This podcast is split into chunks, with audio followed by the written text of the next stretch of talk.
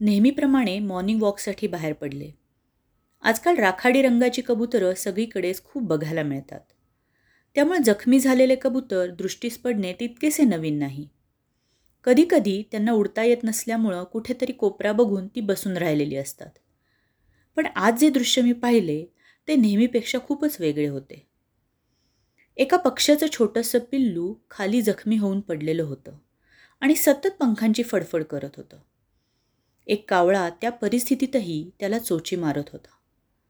त्या छोट्या पाखराची ती धडपड बघून मला काही सुचेनासे झाले. आणि बघता बघता त्या छोट्याशा पंखांची फडफडही थांबली.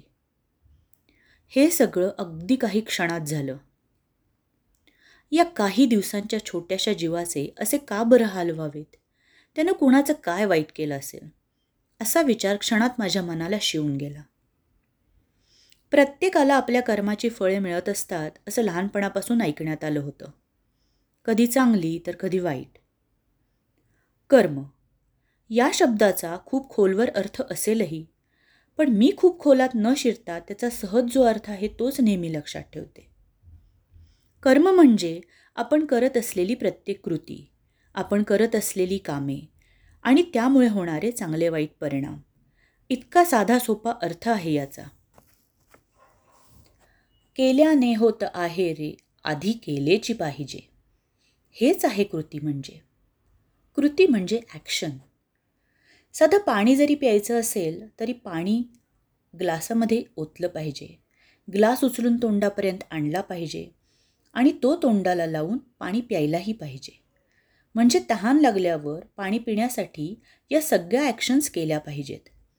बरं एखाद्याला हे सगळं करायचं नसेल तर निदान कोणाला तरी हाक मारून पाणी मागावे तर लागेलच ना?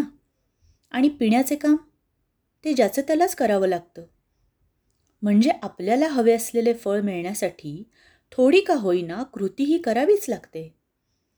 जेव्हा स्वतःचे स्वतःला दुसऱ्याच्या मदतीशिवाय खाता पिता येत नाही आपली अगदी मूलभूत कामेही करता येत नाहीत त्या अवस्थेला काय म्हणतात हे आपण सगळेच जाणतो. आणि ती अवस्था कोणाच्याही वाट्याला येऊ नये.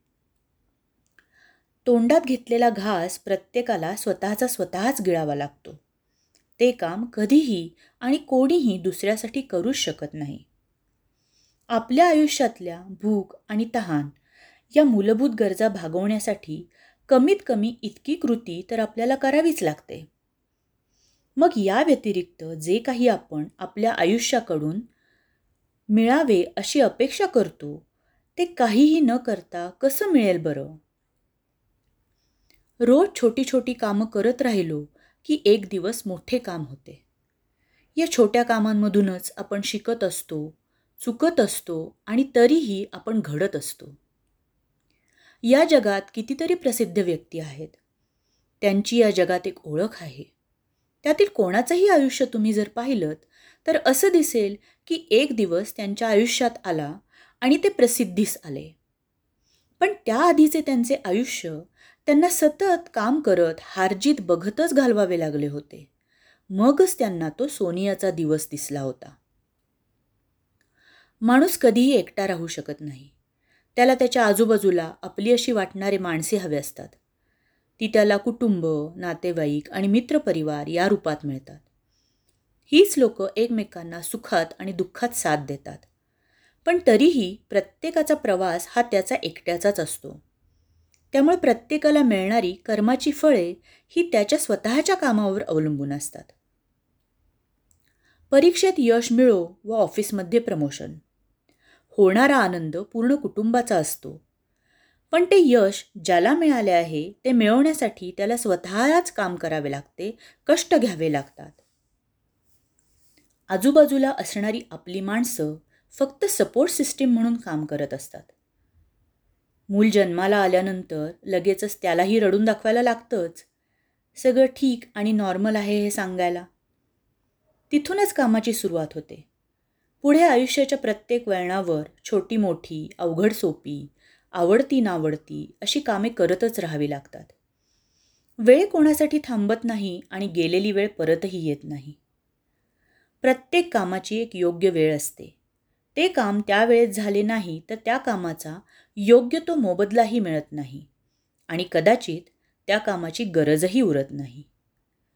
प्रत्येकाने स्वतःची कामे जबाबदारीने आणि योग्य वेळेत केली की मग कर्माची फळे चांगली मिळणार की वाईट हा विचारच करायची गरज राहणार नाही. शेवटी स्वतःच्या जबाबदाऱ्या व्यवस्थित पार पाडल्या आहेत यासारखे दुसरे समाधान नाही. आयुष्यात मागे वळून पाहिल्यावर स्वतःचा स्वतःला अभिमान वाटो ना वाटो लास तरी नक्कीच वाटली नाही पाहिजे. कारण आपण जगाला फसवू शकतो पण स्वतःला फसवू शकत नाही. कारण आपण स्वतःशी खोटं बोलू शकत नाही. कुठलीही लढाई जिंकायची असेल तर स्वतःची ताकद आणि कमजोरी दोन्ही माहीत असणे गरजेचे आहे. आयुष्याची लढाई जिंकण्यासाठी स्वतःला सक्षम करायचा प्रयत्न हा ज्याचा त्यालाच करावा लागेल. धन्यवाद.